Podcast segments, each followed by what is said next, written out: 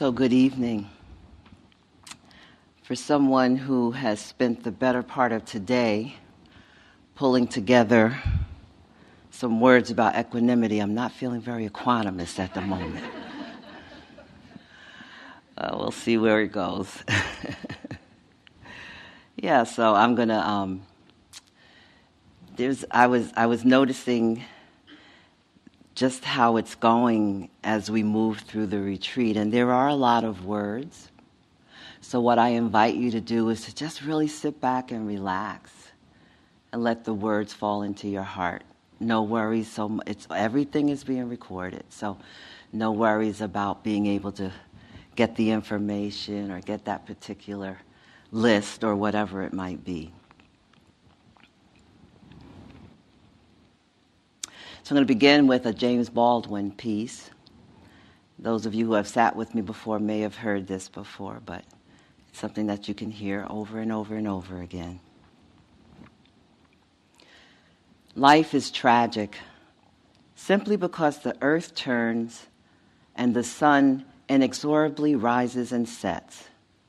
And one day, for each of us, the sun will go down for the last, last time. Perhaps the whole root of our trouble, the human trouble, is that we will sacrifice all the beauty of our lives, will imprison ourselves in totems, taboos, crosses, blood sacrifices, steeples, mosques, races, armies, flags, nations, in order to deny the fact of death, which is the only fact we have. It seems to me that one ought to rejoice in the fact of death, ought to decide, indeed, to earn one's death by confronting with passion the conundrum of life. One is responsible to life. It is the small beacon in that terrifying darkness from which we come and to which we shall return. One must negotiate this passage as nobly as possible for the sake of those who are coming after us. it is the responsibility of free people to trust and to celebrate what is constant.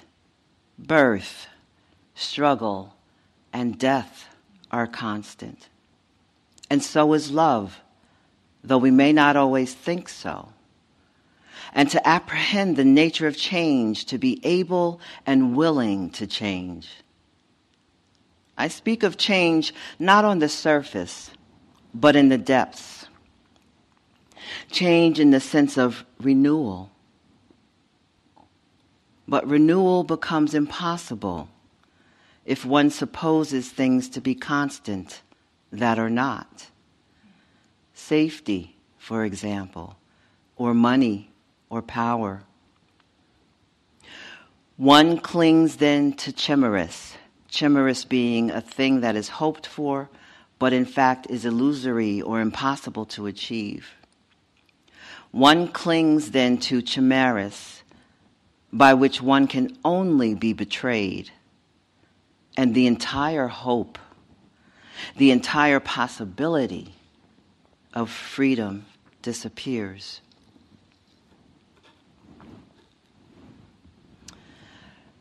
From the Dhammapada uh, piece on equanimity or upekkha. As a solid mass of rock is not stirred by the wind, so a sage is not moved by praise and blame. As a deep lake is clear and undisturbed, so a sage becomes clear upon hearing the Dhamma. Virtuous people always let go. They don't prattle about pleasures and desires.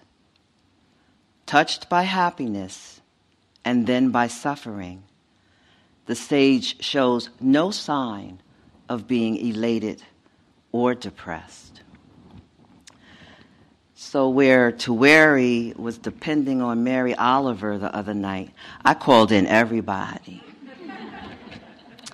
So I have lots of quotes and all that kind of thing, and one or two of them I don't know who it's by, um, but if I know, I will say that when I'm reading them.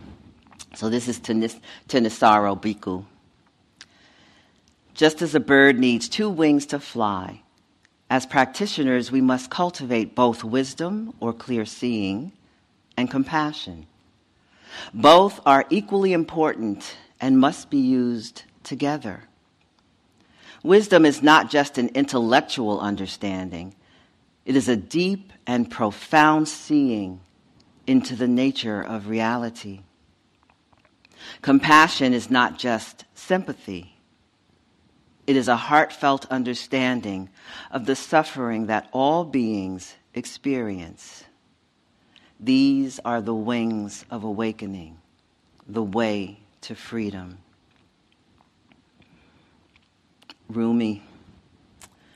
O oh heart, if you recognize any difference between joy and sorrow, these illusions will tear you apart.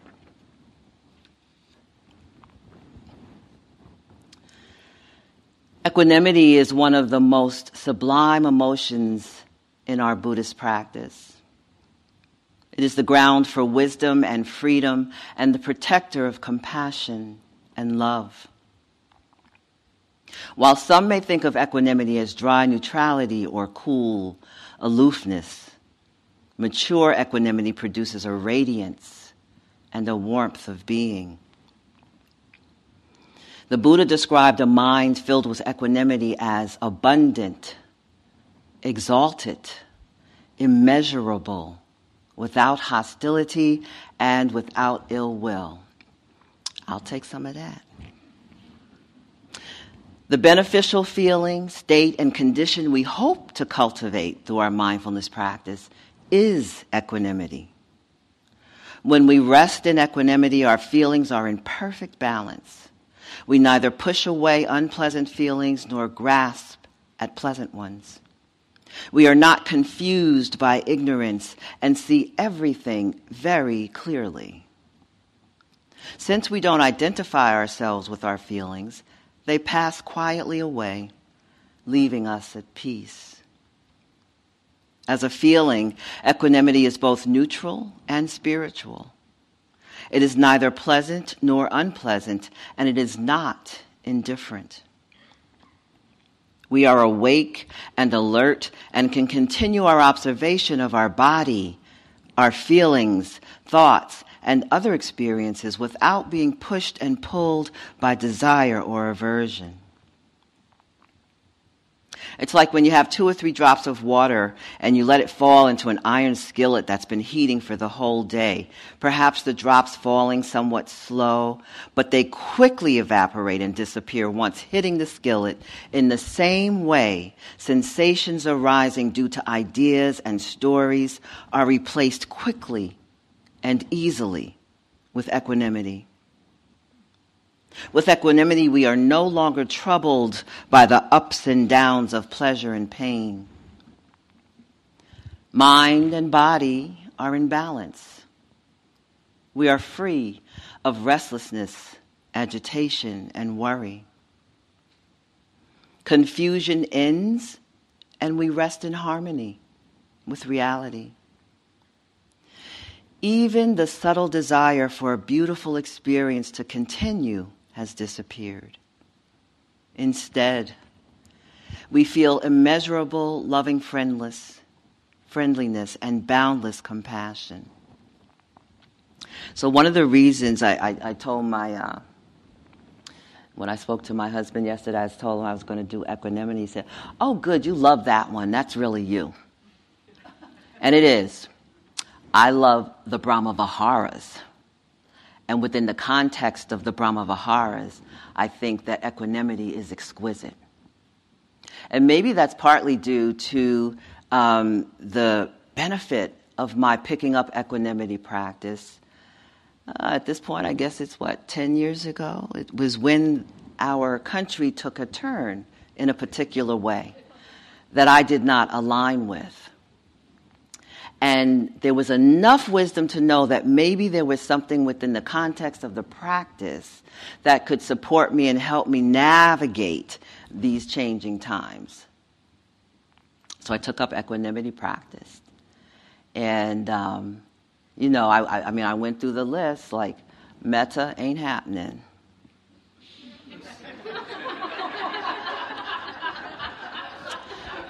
Compassion, maybe I could find an iota, an iota of compassion for the conditions and circumstances that were manifesting. Certainly, there wasn't a lot of joy. That was really, although I've learned differently, which you'll hear about later on in the retreat. And then I got to equanimity. Well, equanimity, that's like, that's kind of cool. I could work with that. And I literally took it on, and it transformed not just my practice, but my life. I've always been a cool, calm person, but that was the external representation. The picking up of the equanimity actually transformed the internal experience so that there was then consistency between the internal and the external. So, a few more quotes for you. This is the Dalai Lama. With equanimity, one can deal with situations with calm and reason while keeping your inner happiness. Both of these next two quotes are by Nyanaponika Thera. You need power only when you want to do something harmful. Otherwise, love is enough to get everything done. Equanimity is a perfect, unshakable balance of mind. Negative thoughts and tensions are like birds. We cannot stop them from flying near us, but we can stop them from making a nest in our mind. From One Mind Dharma. If you see someone is trying to make you angry or upset, do not react. It's not your job to make negative people happy. Every moment of equanimity is a moment of waking up from the delusion that things should be as we want them to be. Jack Kornfield. Equanimity is a wonderful quality, a spaciousness and balance of heart. Although it grows naturally with our meditation practice, Equanimity can also be cultivated in the same systematic way that we've used for loving kindness and compassion. We can feel this possibility of balance in our hearts in the midst of life when we recognize that life is not in our control.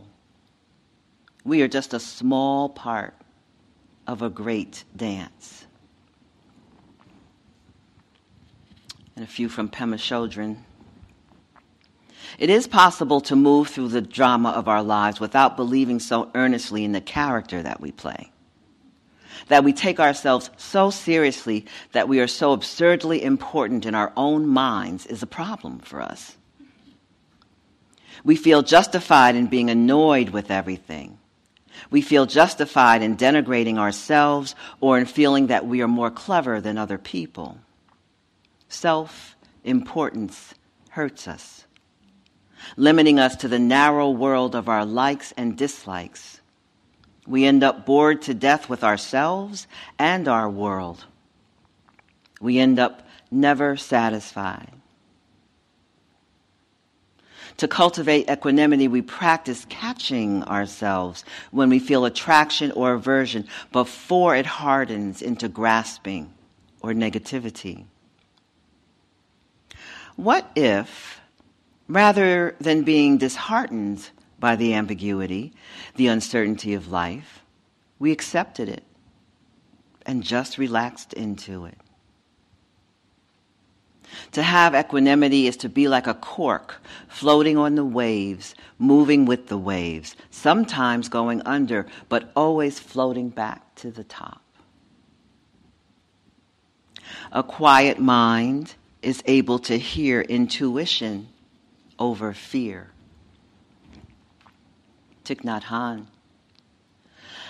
Our suffering is us, and we need to treat it with kindness and nonviolence.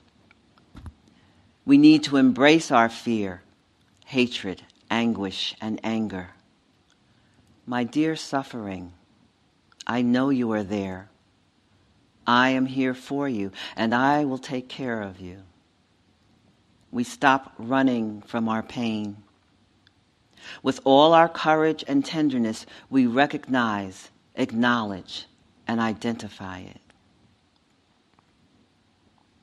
Equanimity, complete openness to experience without being lost in reactions of love and hate. Sayadaw U Tejaniya, the unattached awareness of one's experience as a result of perceiving the impermanence of momentary reality. It is a peace of mind, an abiding calmness that cannot be shaken by any grade of either fortunate or unfortunate circumstances. Vipassana meditation can be seen as a process of developing certain positive mental factors until they are powerful enough to dominate the state of the mind quite continuously. So when I read that and decided to put it, I was like, dominate. Oh, that sounds so patriarchal and masculine. But then when I read it again, I was like, but that's the truth. Like that power of practice and stationing oneself in equanimity does have that kind of power of domination, like in a basketball game, right? So we want to dominate the state of mind that are unskillful with the skillful states of mind. These factors are called the controlling faculties, the five spiritual factors faith, effort, or energy, mindfulness, concentration, and wisdom. Especially in an intensive retreat setting such as we are, skillful practice develops strong and durable faith, powerful effort, deep concentration, penetrative mindfulness, and the unfolding of more and more profound insight or wisdom. This final product, intuitive wisdom or panya, is the force in the mind which cuts through into the deepest truth about reality and thus liberates us from ignorance and its results suffering, delusion, and all the forms of unhappiness. So, as I do, I went to the dictionary and I looked up equanimity, evenness of mind. Evenness of mind, especially under stress. Right disposition, balance. Both equanimity and equal are derived from equus, a Latin adjective meaning level or equal. Equanimity comes from the combination of equus and animus, which is soul or mind. In the Latin phrase, equo animo means with even mind, balanced and harmony. So just for those of you that, you know, words have energy on them and have different projections and perceptions about their meaning. So these are some synonyms for equanimity composure, serenity, tranquility, calm, confidence, cool, patience, peace, placid, poise, presence of mind. Perhaps you can find your way in with one of those synonyms. The other thing that I really like about equanimity, or that really um, has me feel empowered in relation to that and wanting to share that with people, is it's all over the Dhamma. It's not just a Brahma Vihara. Yeah? And it's my thought that um, the Buddha was not a person that minced words. So if he's highlighting equanimity, it must be something to pay attention to. So, equanimity as a quality of balance, part of the seven factors of enlightenment. There are three arousing, three calming, and mindfulness is neutral. A way of sharpening the controlling faculties is cultivating the seven factors of enlightenment mindfulness, investigation, energy, rapture or joy, tranquility, concentration, and equanimity. These qualities of mind or mental factors are actually the causes which bring about enlightenment. When they are present and alive in one's mind, the moment of enlightenment is being encouraged, and it may be said to be drawing nearer. Furthermore, the seven factors of enlightenment belong to what is known as the Noble Path and fruition consciousness. That's a quote from Joseph Goldstein. The enlightenment factors of effort, joy, and investigation uplift the mind when it becomes depressed, while the factors of tranquility, concentration, and equanimity calm the mind when it becomes hyperactive. Sayadaw U Pandita said, Perhaps the United Nations should be given a new name. If it were called the Organization of Equanimity, delegates might be reminded of the state of mind that is essential at the negotiating table, especially when facing a hot problem. Any decision maker must be able to remain unbiased in the face of difficult problems. Another Sayadaw U Pandita quote The mind that is balanced is like a carriage being pulled by two horses of equal strength and stamina. When both are running, driving the carriage is easy. The driver just lets the horses do the work. But if one horse is fast and the other is an old, worn out horse, the driver will have hard work to avoid landing in the ditch. The driver will constantly have to make efforts to slow down the fast horse and speed up the old horse. Similarly, in meditation practice, at first there is no equilibrium among mental states and we are constantly careening from enthusiasm to doubt, from exertion to laziness. As the practice continues, however, the enlightenment factor of equanimity arises. And then mindfulness seems to go along by itself. At this time, we can experience a great comfort to jump forward into a modern metaphor, we become drivers of a luxury automobile going along an untrafficked freeway with the car on cruise control.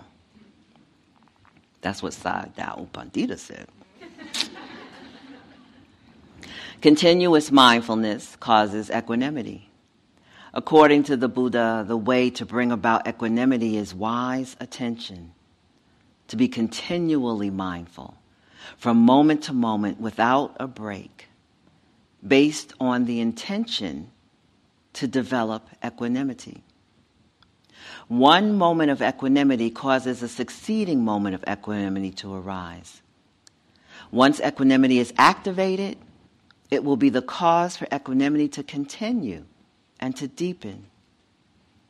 It can bring one to deep levels of practice beyond the insight into the arising and passing away of phenomena. The mind will be well balanced for a little while and then it will go off again. But step by step, equanimity is strengthened. The intervals when it is present grow more prolonged and frequent. Eventually, equanimity becomes strong enough to qualify as a factor of enlightenment. There are five ways to develop and arouse equanimity that are discussed in the commentaries in the Pali Canon. So, one of them is balanced emotion towards all living things an equanimous attitude towards all living beings, not attached to anyone. Another way is balanced emotion towards inanimate things this is skillful. It is a second way of developing this factor of enlightenment. Bhante talked about that last night in terms of colors and robes. Equanimity is to adopt an attitude of balance towards inanimate things, property, car.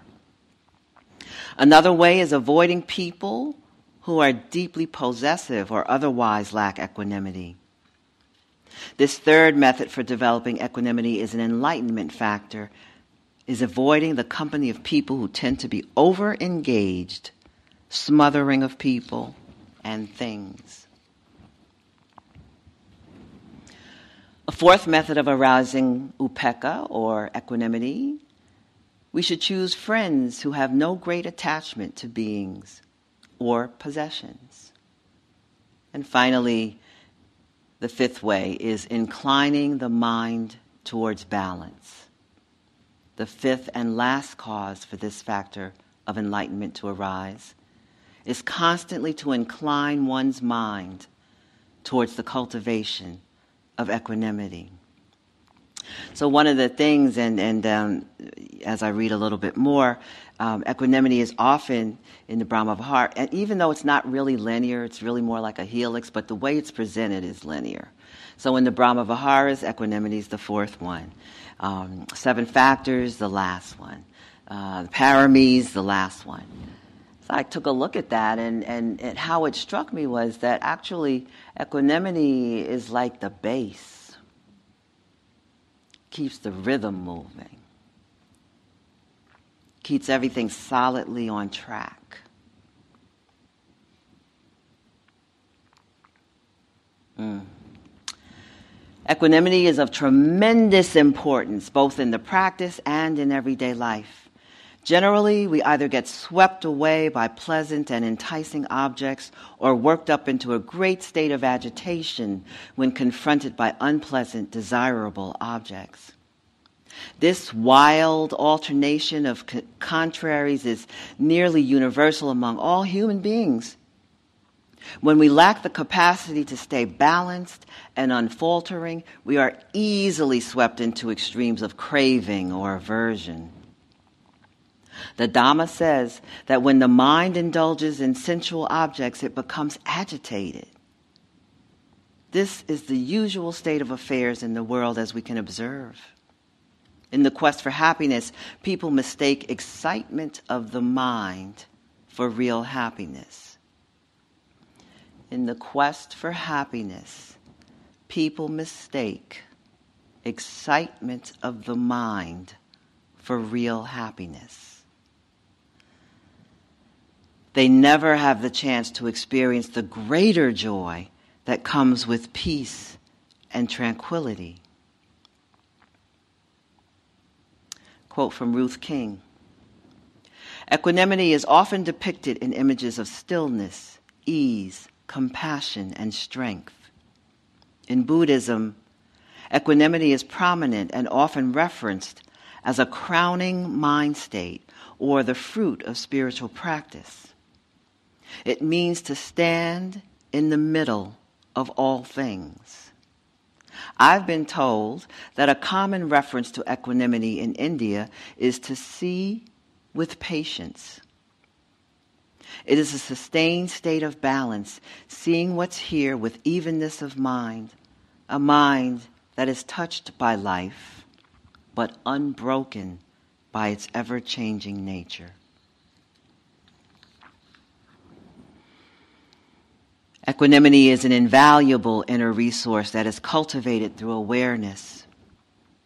It is the experience of knowing the energetic movements of mind without reactivity. It is an experience of grounded presence in the midst of extremes when the mind is steady and responsive, and when we can say to ourselves, This moment is like this and it doesn't have to be different right now. I can allow what is here and offer what is needed. Imagine the power of this inner resource as we move through this chaotic and controversial world. Equanimity is awareness that is so spacious that whatever arises in our mind and heart, whether agreeable or disagreeable, is small and incidental compared to awareness itself. In other words, when we are equanimous, nothing is left out of the heart's view. The practice of equanimity stills the mind and grounds the heart in wise understanding. It is this grounding and wisdom and compassion that fertilizes seeds of balanced well being. The Indian philosopher Jiddu Krishnamurti spoke beautifully to the essence of equanimity when he said, When the mind is still, tranquil, not seeking any answer or solution, neither resisting or avoiding. It is only then that there can be a regeneration, because then the mind is capable of perceiving what is true. And it is the truth that liberates, not our effort to be free.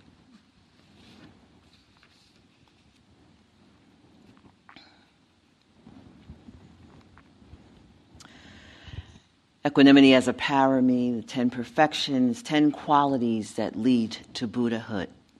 This is how Tuere introduced us oh so long ago. Generosity, morality, renunciation, wisdom, energy, patience, truthfulness, resolution or resolve, loving kindness, and equanimity. Patience and equanimity are considered the mainstays of support for the development and practice of all the other paramis. Only when we have set ourselves up with patience and equanimity, if we are patient and we develop this quality of impartiality, all the rest will follow. Then there are these conditions that are inconstant and impermanent the eight worldly dhammas gain and loss, pleasure and pain, praise and blame, fame and disrepute. How many of y'all have been bouncing back and forth between all of that for the past weeks, days, hours, maybe minutes?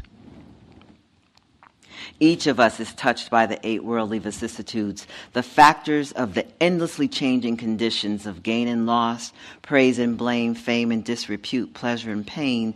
When we cultivate and develop equanimity, we can move through the waves of these vicissitudes with balance and ease.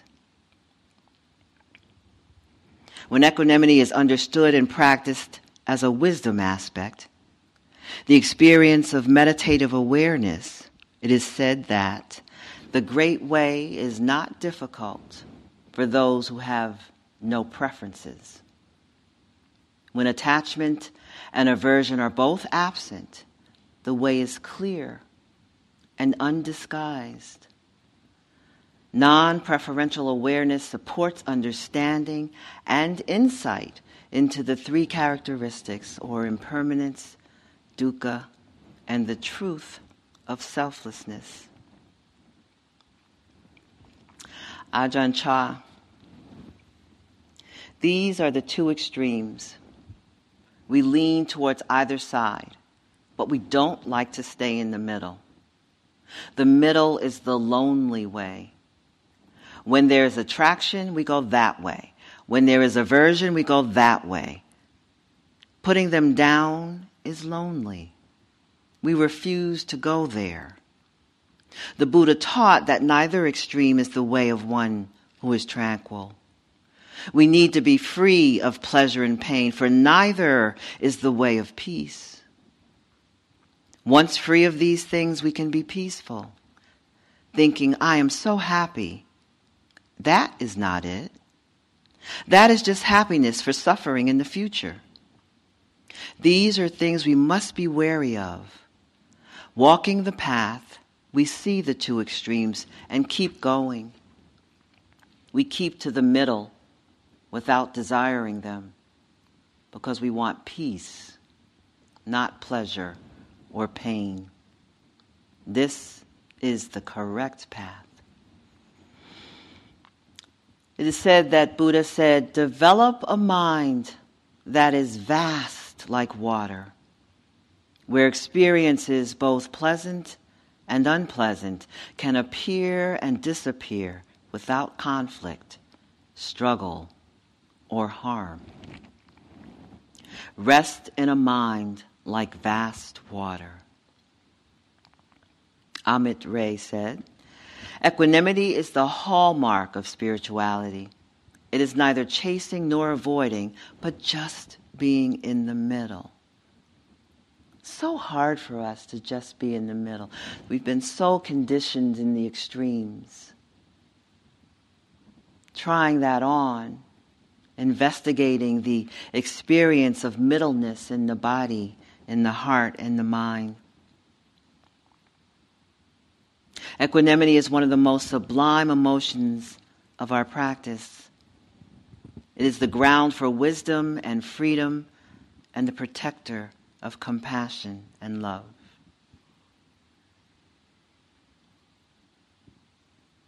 Equanimity refers to a balance in the mind called neutrality of mind. Literally, Bhikkhu Bodhi translated it as there in the middleness between extremes. This quality of evenness speaks to how it functions. Upekkha is freedom from all points of self reference. It is indifference only to the demands of the ego self, with its craving for pleasure and position, and not to the well being of our fellow human beings. When this middleness is cultivated, it brings about an unshakable quality of mind. There is a tremendous strength in that. And finally, for tonight, equanimity as a divine abode. It is impartiality. Equanimity's ability to hold all equally. It gives the other Brahmaviharas their boundless capacity Equanimity is the soil for the other three Brahmaviharas to flourish. The Brahma Viharas are the medicine, the antidote, the answer to the cessation of suffering. So I'm going to just say a few words about the four heavenly abodes, all of them that we will get to prior to the ending of the retreat. But this, this uh, helix or this weaving in and out of the four of them is an interesting note, especially as it relates to equanimity. So these four heavenly abodes or sublime states of mind, these four attitudes are set to be are said to be excellent or sublime because they are the right or wise or ideal way of conduct towards living beings. They provide a context to all situations arising from social contact. They are the great removers of tension, the great peacemakers in social conflict, and the great healers of wounds suffered in the struggle for existence. They level social barriers, build harmonious communities, awaken slumbering magnanimity long forgotten, revive joy and hope long abandoned, and promote human brotherhood against the forces of egotism. The Brahma Viharas are incompatible with a hating state of mind. They are called abodes or vihara because through practice they become the mind's constant dwelling place where we feel at home. They hopefully will not remain merely places of rare and short visits, soon forgotten. In other words, our minds should become thoroughly saturated by them. They can become our inseparable companions, and we can be mindful of them in all our common activities. As the Metta Sutta, the Song of Loving Kindness, says, when standing, walking, sitting, lying down, whenever one feels free of tiredness, let them establish well this mindfulness. This, it is said, is the divine abode. They are non exclusive and impartial, not bound by selective preferences or prejudices.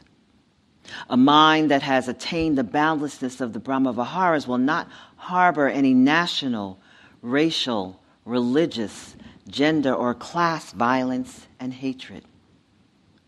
Until we are practiced to the degree where we are abiding in the heart naturally with that mental attitude, it will not be easy for us to effect that boundless application by a deliberate effort of will and to avoid consistently any kind of degree of partiality.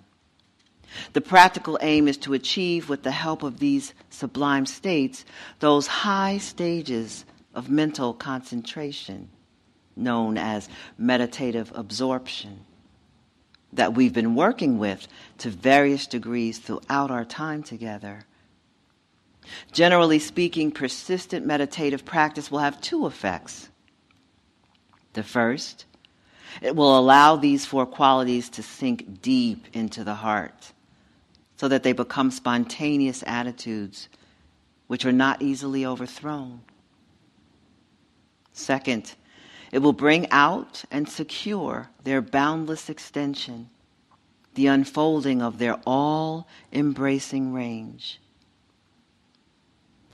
The ultimate aim of attaining these Brahmavihara concentrated states is to produce a state of mind that can serve as a firm basis for the liberating insight into the true nature of all phenomena as being impermanent liable to suffering, and unsubstantial. A mind that has achieved meditative absorption induced by the sublime states will be pure, tranquil, firm, collected, and free.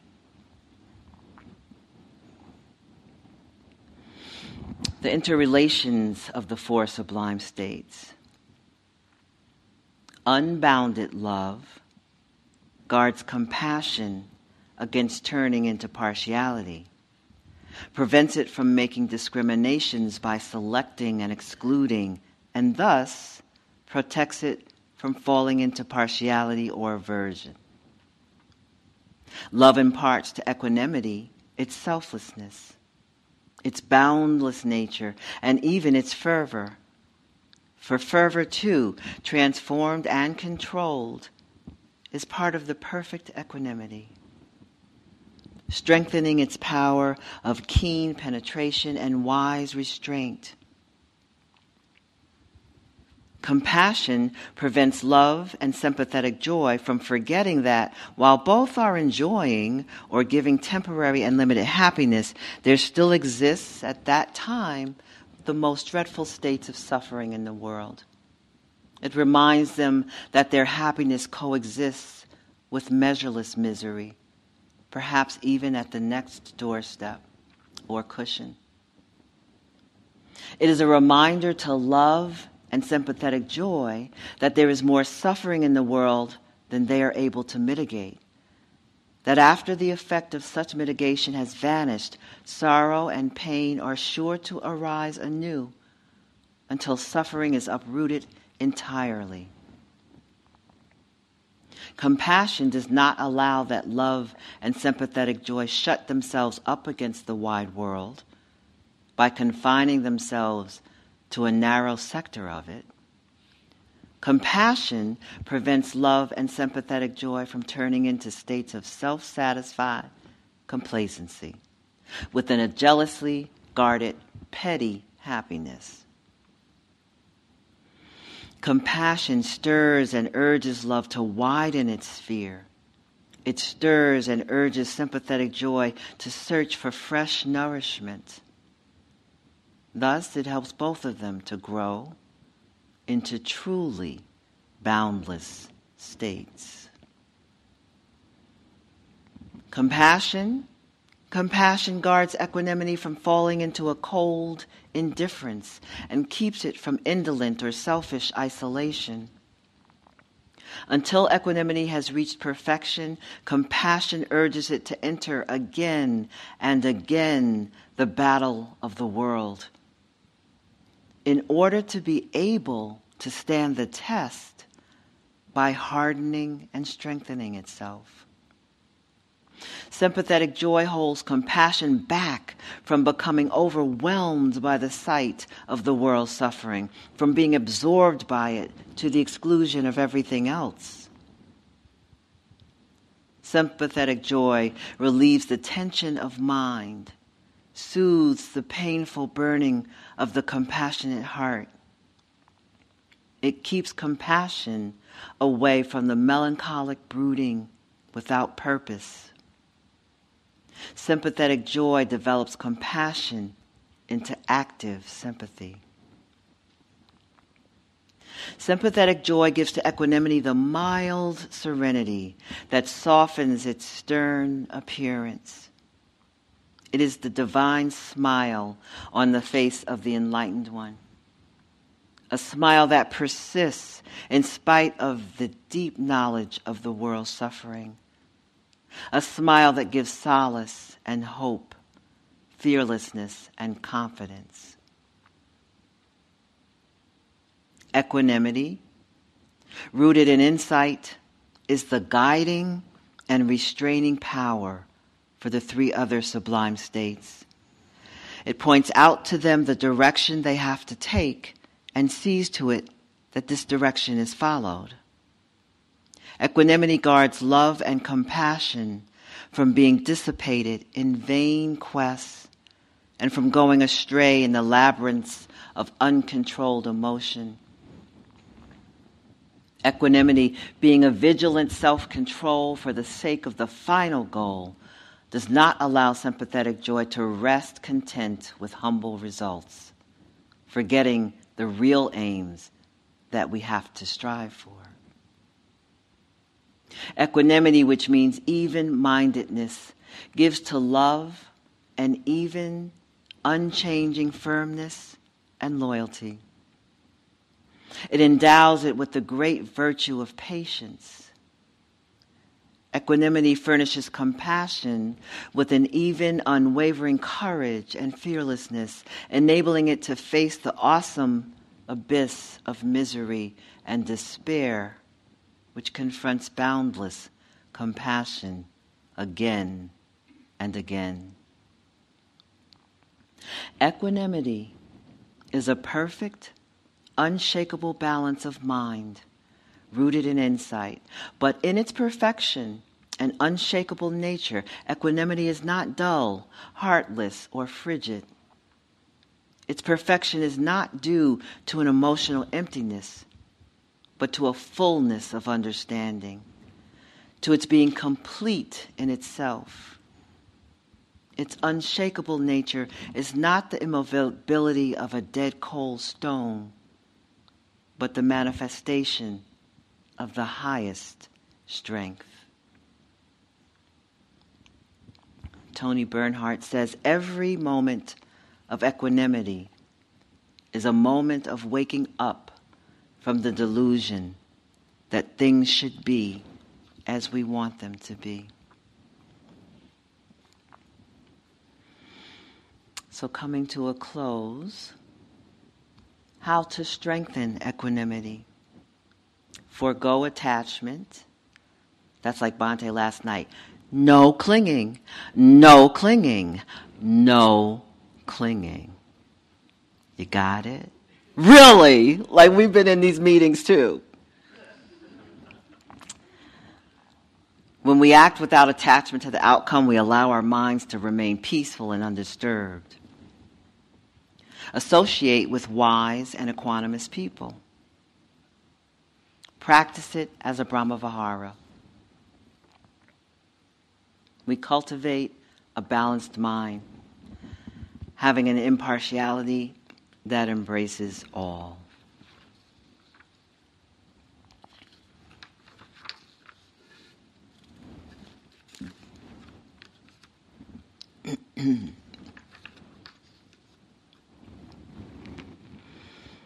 the Dharma is not something you can explain or give.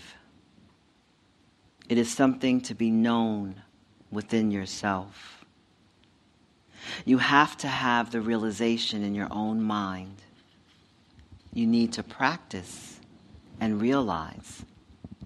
Then the marvelous will arise and be known by your own mind. Ajahn Chah.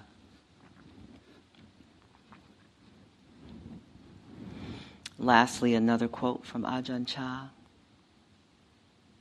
The practice of Dharma is leading to the point of letting go. But we must have knowledge of things according to the truth in order to let go. When real knowledge arises, there will be endurance in the practice of Dhamma. There will be enthusiastic, consistent effort. this is called practicing. Once you have gotten to the end, you don't need to use the Dhamma like a saw that you sharpen to cut wood. Once the wood is cut, you put down the saw. You don't need to use it then. The saw is the Dhamma. The Dhamma is the tool to help us achieve path and freedom. Once we have accomplished this, we put it down once the job is done. Why would you keep holding the saw? The wood is the wood, the saw is the saw. This is about stopping having reached the essential point, the end of taints of craving and ignorance. The wood is cut. You don't have to cut anymore. You put the saw down. One who will practice must rely on the Dhamma. That's someone who is not yet finished. But if the job is done, you don't have to do it anymore. You can naturally let go at that point with no more attachment and giving meaning to things there is no need for any more doing. It is the state of peace. When we hear about it, we are full of doubt. What can it be? It seems so far away, but it is actually very close. It is something you can discover in your own mind. Things arise, and you come to know that they are not certain. This is not real. That is not real. Where is the real? Right there.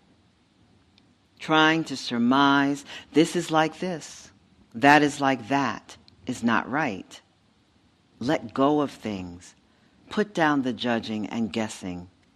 We go back and forth, passing it again and again. Then we are always in the state of suffering.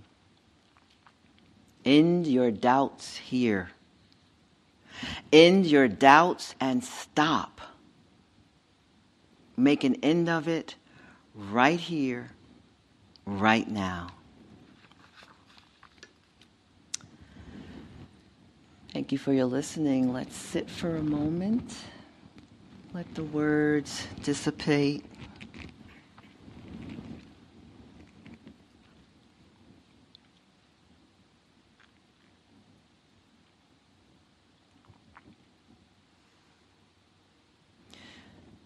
quote by William James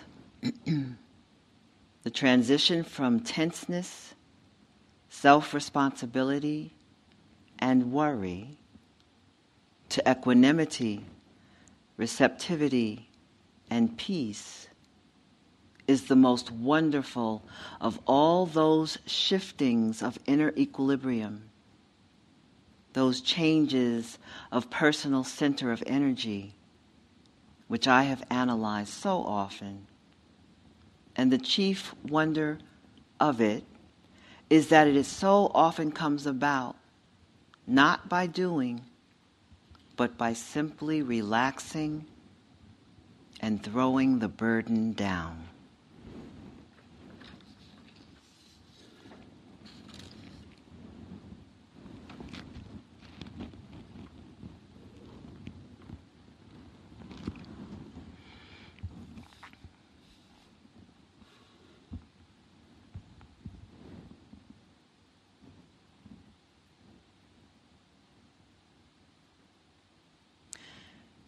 Breathing in, I calm my body.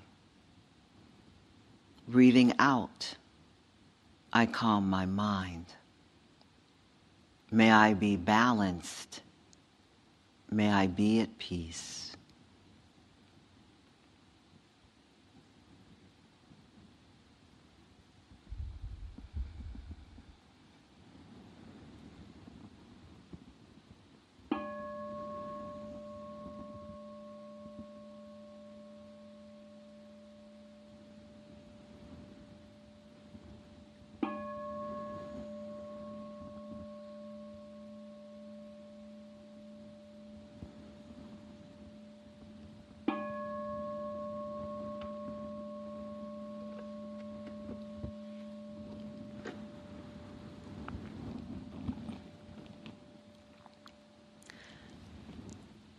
time for walking.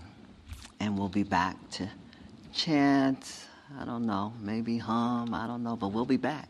I'd like to see whomever can make it. Take good rest.